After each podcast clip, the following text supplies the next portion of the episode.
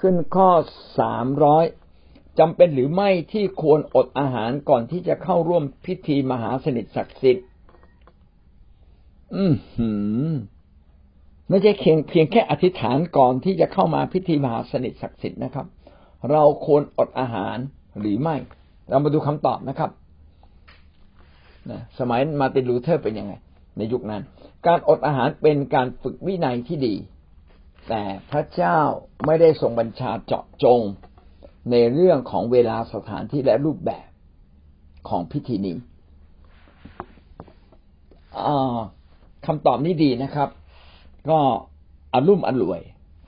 บอกเราว่าการอดอาหารเป็นสิ่งที่ดีเป็นการฝึกชีวิตนะครับ ฝึกชีวิตเราที่เราจะไม่อ่อนแอไปตามเนื้อหนังของเรา ดูซิว่าตอนหิวเนี่ย เราจะโมโหหิวไหม ตอนหิวเนี่ยเราจะควบคุมอารมณ์ความรู้สึกของเราไหมเราจะเป็นคนที่หงุดหงิดง่ายหรือเปล่า และเรามองเห็นความบาปของตัวเราเองหรือไม่เราจดจ่อในการเข้าเฝ้าพระเจ้าหรือไม่ การอดอาหารจึงเป็นการฝึกชีวิตให้มีวินัยที่ดี แต่พระเจ้าก็ไม่ได้เรียกร้องว่าทุกครั้งที่รับมหาสนิท เราจะต้องอดอาหารอธิษฐานมาก่อน แต่ถ้าพี่น้องจะอดอาหารอธิษฐาน เพราะว่าท่านต้องไปดำเนินรายการอยู่บนเวที ก็ก็เป็นเรื่องดี สมมุติว่าวันนี้เราไปค่ายความรักผูกพันซึ่งต้องนำคนเป็นหลายพันคน เข้าสู่พิธีมหาสนิทโอ้อันนี้เป็นเรื่องสำคัญเลยนะครับ ในเมื่อเราเป็นฐานะเราเป็นผู้นำเราก็ควรจะนำอย่างดี สมมติว่าเราต้องนำคนสักห้าร้อยคน เราก็ควรจะนำอย่างดี หรือเราจะเทศนา ให้คนฟังหลายร้อยคน โอ้เราก็ควรจะนำอย่างดี และการอธิษฐานอย่างจดจ่อหรือการอดอาหารอธิษฐาน ก็ทำให้การเข้าใกล้ชิดพระเจ้าของเรา เป็นไปอย่างจดจ่อเป็นไปอย่างตั้งใจ ก็เป็นการ เป็นการรองรับการทรงสถิตของพระเจ้า ได้อย่างดีเลิศ นะครับ แม้ว่าจะไม่มีการกำหนดวันเวลาไว้ หรือรูปแบบต่างๆ ของพิธีนี้ก็ตามถ้าพี่น้องเห็นว่าสิ่งใดเป็นเรื่องสำคัญ พี่น้องก็ลองอดอาหารอธิษฐาน ก่อนที่จะเข้าสู่พิธีการต่างๆ แต่ถ้าอดอาหารแล้วทำให้ท่านไม่สบาย และทำให้ท่านไม่สามารถที่จะทำงานนั้นได้ตลอดทั้งวันนะครับ หรือหลายๆวัน พี่น้องก็ลองย่นเวลาในการอดอาหารอธิษฐานดูนะครับอันนี้ก็เป็นสิ่งหนึ่งที่ทำให้ท่าน ได้รู้ว่าการเข้าเฝ้าพระเจ้า แสวงหาพระเจ้าอย่างเต็มที่ทำให้เราได้รับการทรงสถิต สามารถสัมผัสถึงการทรงสถิตสัมผัสสามารถสัมผัสถึงฤทธิ์เดชและเห็นการช่วยเหลือของพระเจ้าได้อย่างเต็มขนาดเรามาดูข้อพระคัมภีร์ที่พูดถึงเรื่องนี้นะครับหนึ่งที่โมทีบทที่สี่ข้อแปดบทที่สี่ข้อแปดกล่าวว่า เพราะการฝึกกายนั้นมีคุณค่าอยู่บ้าง แต่ ทางพระเจ้าย่อมทรงคุณค่าในทุกด้าน ทรงไว้ซึ่งพระสัญญาทั้งสำหรับชีวิตปัจจุบันและชีวิตในเบื้องหน้าด้วย เราต้องฝึกชีวิตของเราอยู่ในวินัยที่ถูกต้องฝึกร่างกายควบคุมร่างกาย กายในที่นี้หมายถึงความคิดความคิดของเราด้วย จิตใจกับร่างกายนี่คือ คือธรรมชาติของของความเป็นมนุษย์ ส่วนจิตวิญญาณนั้นเป็นอีกส่วนหนึ่ง แม้ว่าร่างกายจะประกอบด้วยสามส่วนร่างกายจิตใจจิตวิญญาณ ร่างกายจิตใจเนี่ยมีของเรามีความเป็นมนุษย์มาก ท่านไม่กินท่านก็หิว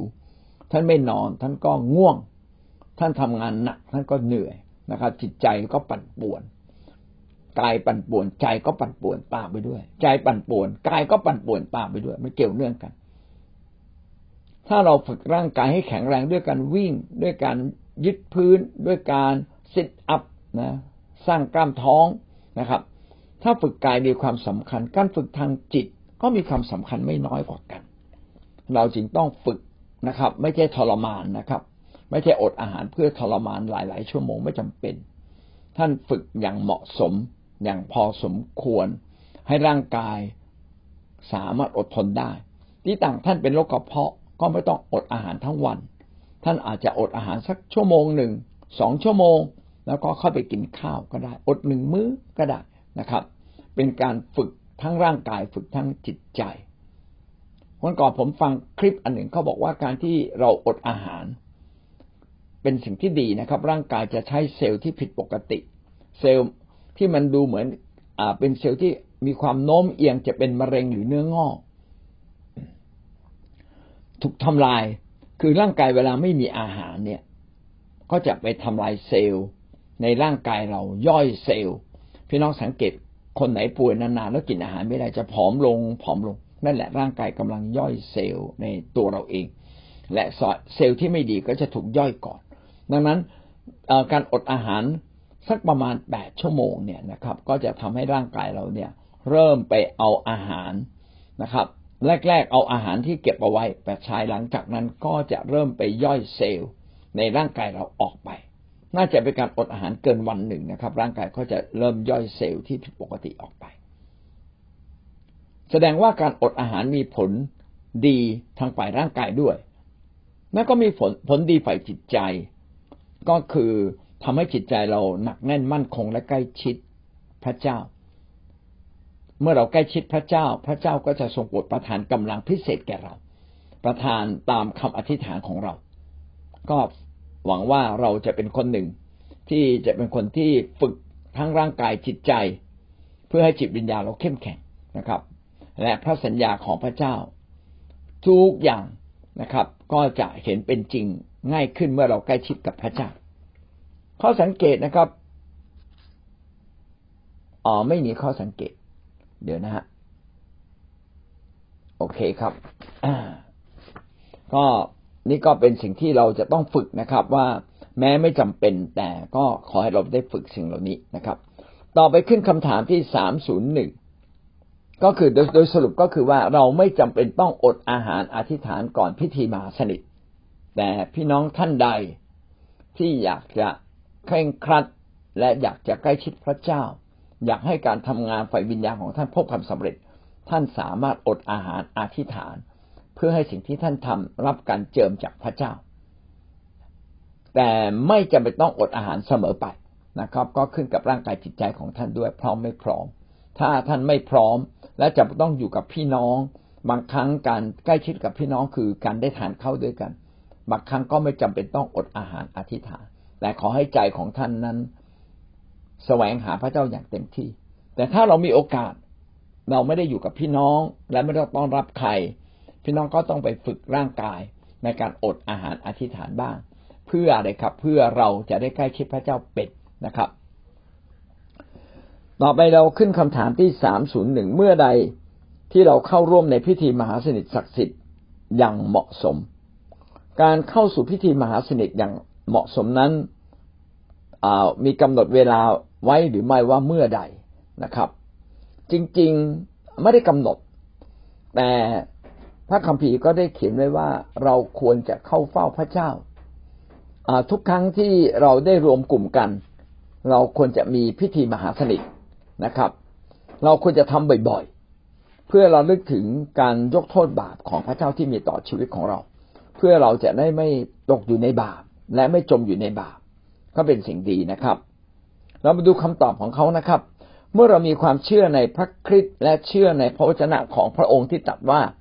ทรงประทานให้และทรงหลั่งรินออกเพื่อความผิดบาปของท่านทั้งหลาย ถ้าเราระลึกได้ว่าพระเจ้าได้ทรงยกโทษความบาปผิดของเรา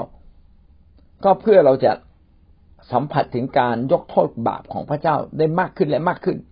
ก็เป็นสิ่งดี และมันดีสำหรับใครดีสำหรับ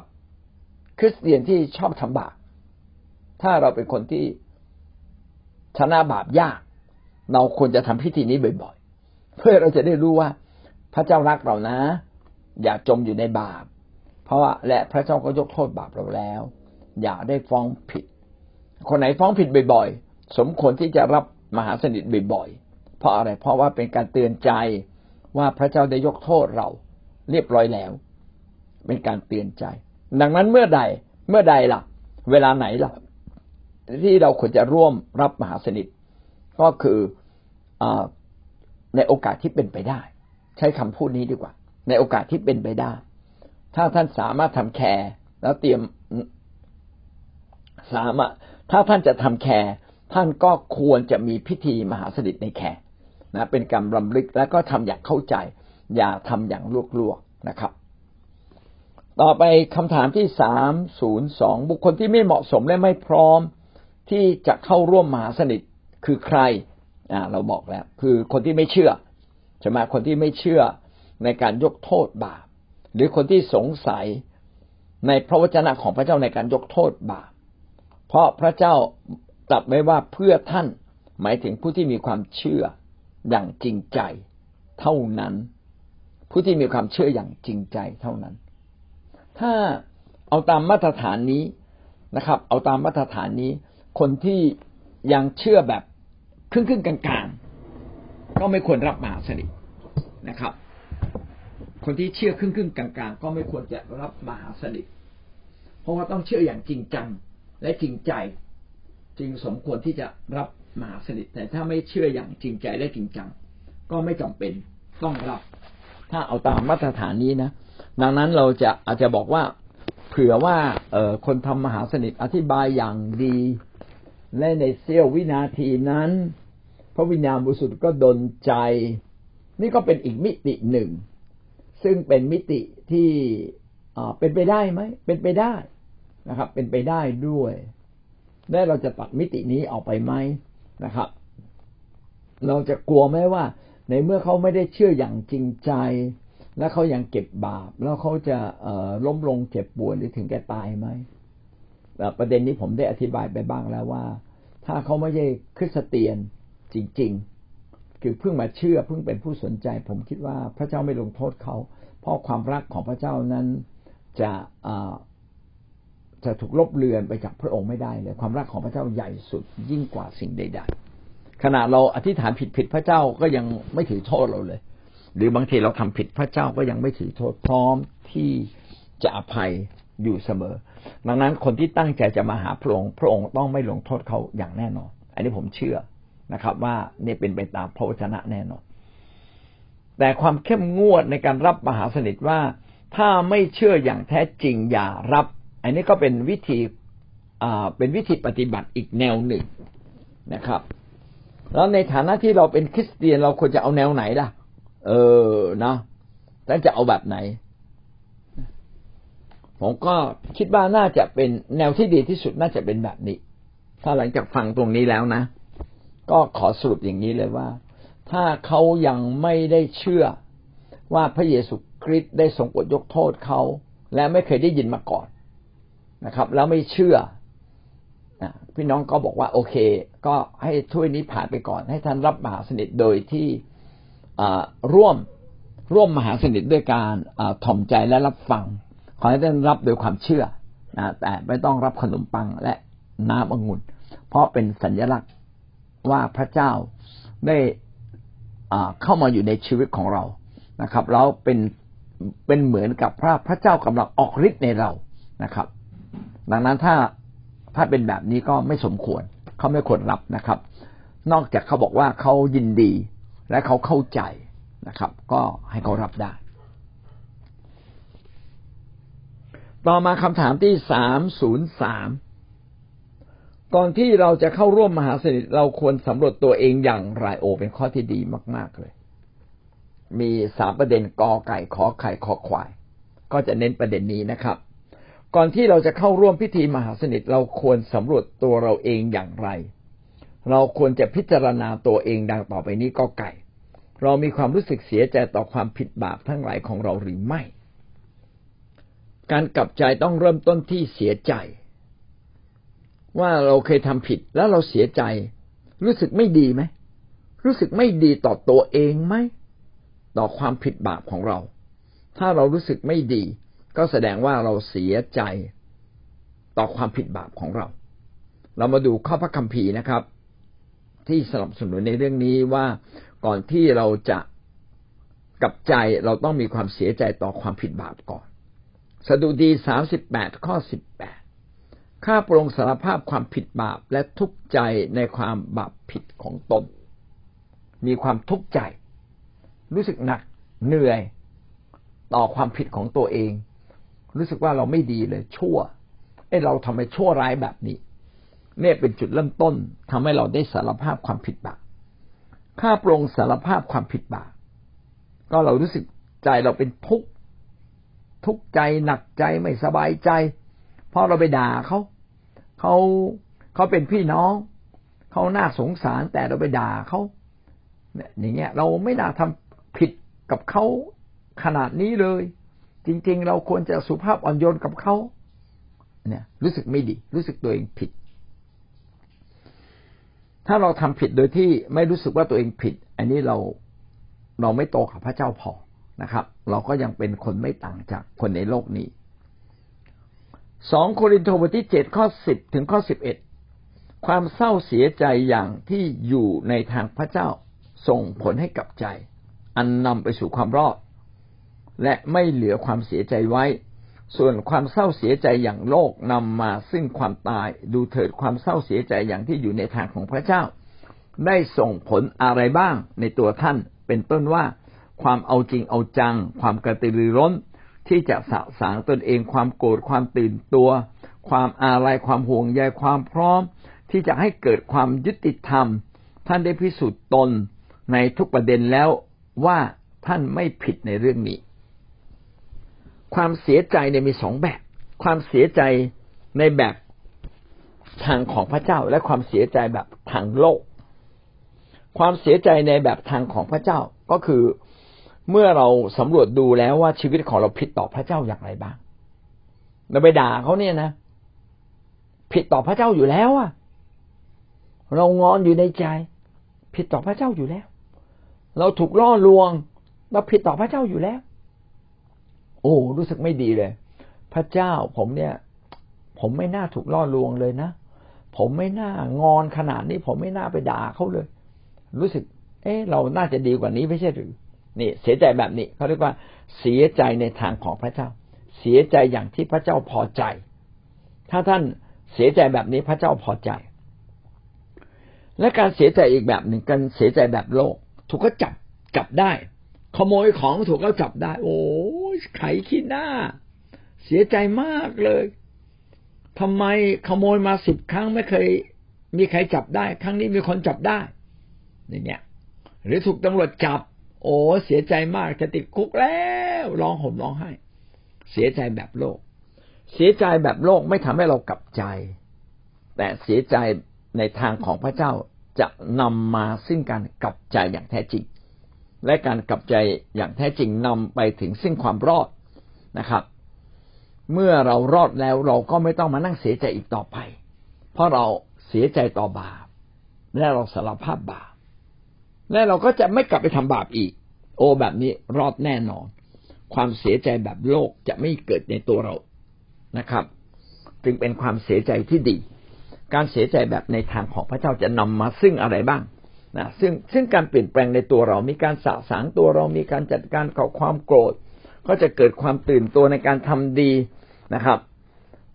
เกิดความรักขึ้นมานะเกิดความพร้อมที่จะให้ความยุติธรรมกับทุกคนนะครับ ท่านได้พิสูจน์ตนในทุกประเด็นแล้วว่าท่านไม่ผิดในเรื่องนี้ ก็เป็นการพิสูจน์ตัวเองว่าเราดำเนินชีวิตถูกต้อง ก็หวังว่าเราจะเป็นคนหนึ่ง ที่รู้จักเสียใจต่อบาปและเป็นความเสียใจอยู่ต่อหน้าพระพักของพระเจ้า เหมือนกับพระเจ้าจับผิดเราได้ แล้วเราเสียใจ และเราตั้งใจจะเลิกเลิกทำผิดเหล่านั้นอีกแล้วนะครับ เนี่ยเป็นความเสียใจที่พระเจ้าพอพระทยัยเราควรจะเข้ามาเฝ้าพระเจ้าแบบนี้ เราจึงต้องสำรวจตัวเองว่าเรามีความผิดอะไรบ้าง และเมื่อพบความผิดของเราแล้วจงเสียใจต่อความผิดเหล่านั้น ขอใคร เราเชื่อในพระเยซูคริสต์พระผู้เป็นเจ้า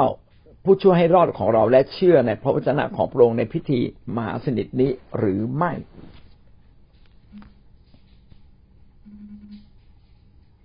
เราต้องสำรวจตัวเราเองว่าเรายังเชื่อในพระวจนะของพระเจ้าที่พระเจ้ายกโทษบาปที่พระเจ้าทรงเป็นพระผู้ช่วยให้รอดของเราหรือไม่ตามคำกล่าวในพิธีมหาสนิท ถ้าเราเชื่อ เราก็รับได้ ถ้าเราไม่เชื่อว่าพระเจ้าทรงเป็นพระเจ้าแห่งการไถ่บาปเป็นพระผู้ช่วยให้รอด ก็แสดงว่าความเชื่อเราตกต่ำมากเลย ถ้าเวลานั้นนะเราแม้อาจจะไม่เชื่อในเสี้ยววินาทีนั้น เรากลับใจก่อน พระเจ้า ผมได้ฟังเสียงของคนทำมหาสนิทแล้ว ได้ฟังถ้อยคำของพระองค์แล้ว ผมตระหนักได้ว่าพระองค์นั้นทรงเป็นพระผู้ช่วยให้รอด เป็นพระเจ้าองค์เดียวที่สามารถไถ่บาปข้าพเจ้าได้ ข้าพเจ้าขอน้อมรับอีกครั้งหนึ่งข้าพเจ้ามีใจดื้อด้านข้าพเจ้ามีใจที่ไม่ยอมรับถ้อยคำของพระเจ้ามานานแล้ว ผมเสียใจ ขอเริ่มต้นชีวิตใหม่ขอพระเจ้าเมตตายกโทษให้แก่ข้าพเจ้า สารภาพบาปสารภาพความเชื่ออะไรแบบนี้นะถ้าเราสารภาพความเชื่อก็รับได้เลยนะครับ แต่ถ้ายังดำรงอยู่ในความไม่เชื่อ ยังแข็งกระด้างอย่ารับนี่ บาปชัดๆเลยกำลังต่อสู้กับกับความบริสุทธิ์ของพระเจ้า แบบเนี้ยเจอดีนะครับ แบบนี้จะไม่สบาย แบบนี้อาจจะต้องถึงแก่ความตาย เหมือนอานาเนียซับฟิลานะที่ไปโกหกนะครับ ลูกาบทที่ยี่สิบสองข้อสิบเก้าถึงก็ยี่สิบนี่คือกายของเราซึ่งให้แก่ท่านถ้วยนี้คือพันธสัญญาใหม่โดยโลหิตของเรา ซึ่งได้หลั่งรินเพื่อท่าน เป็นคำสัญญาที่พระเจ้าได้ถวายชีวิตของพระองค์ เพื่อหลังรินออกให้แก่เราทั้งหลายที่จะได้รับการยกโทษบาปสองโครินโตบทที่สิบสามข้อห้าจงสำรวจตนเองว่าท่านตั้งมั่นในความเชื่อหรือไม่ จงทดสอบตัวเอง ท่านไม่ประจักษ์หรือว่าพระเยซูคริสต์ทรงอยู่ในท่าน แน่นอนนอกจากว่าท่านไม่ผ่านการทดสอบ พระคัมภีร์ในสองโครินโตบทที่สิบสามข้อห้าดีมาก ให้เราสำรวจตัวเองว่าเรายังตั้งมั่นในความเชื่อ ในองค์พระผู้เป็นเจ้าอย่างแท้จริงหรือไม่ หรือเราเชื่อในเงินทองมากกว่า คือคนเนี่ย เดิมทีก็อาจจะเชื่อมั่นในพระเจ้าอย่างมาก แต่พอวันหนึ่งนะ มั่งมีขึ้นมา แล้วมัวแต่ไปทำธุรกิจการงาน เราอาจจะลืมพระเจ้าไป ช่วงที่เราลืมพระเจ้าเนี่ยนะครับ จะเป็นช่วงเวลาที่ความเชื่อเราถดถอยในองค์พระผู้เป็นเจ้า รู้สึกพระเจ้าไม่สำคัญ เงินสำคัญกว่า เงินช่วยผมได้ทุกเรื่อง พระเจ้าช่วยผมได้บางเรื่อง เงินเนี่ยกด ATM ใช้ได้เลยนะพระเจ้าต้องมานั่งอธิษฐานต้องมาอดอาหารอธิษฐานจนเกินไป ไม่เอา เอาเงินดีกว่าไม่เอาพระเจ้า ความเชื่อถดถอยหล่นหาย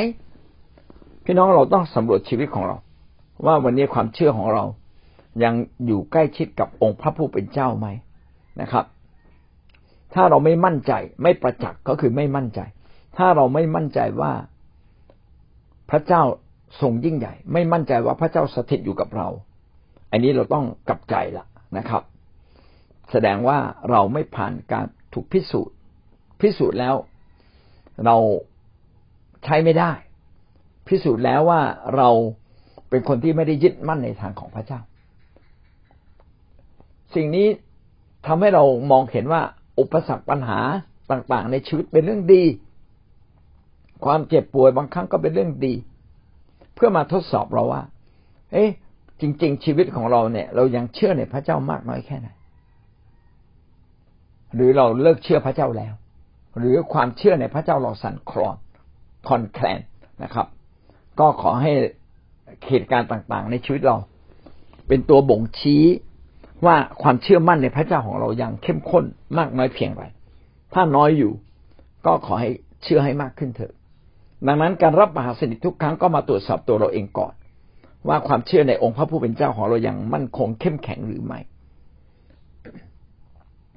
ขอควายนะครับ โดยการนำขององค์พระวิญญาณ เราได้วางแผนที่จะเปลี่ยนแปลงชีวิต แห่งความผิดบาปของเราหรือไม่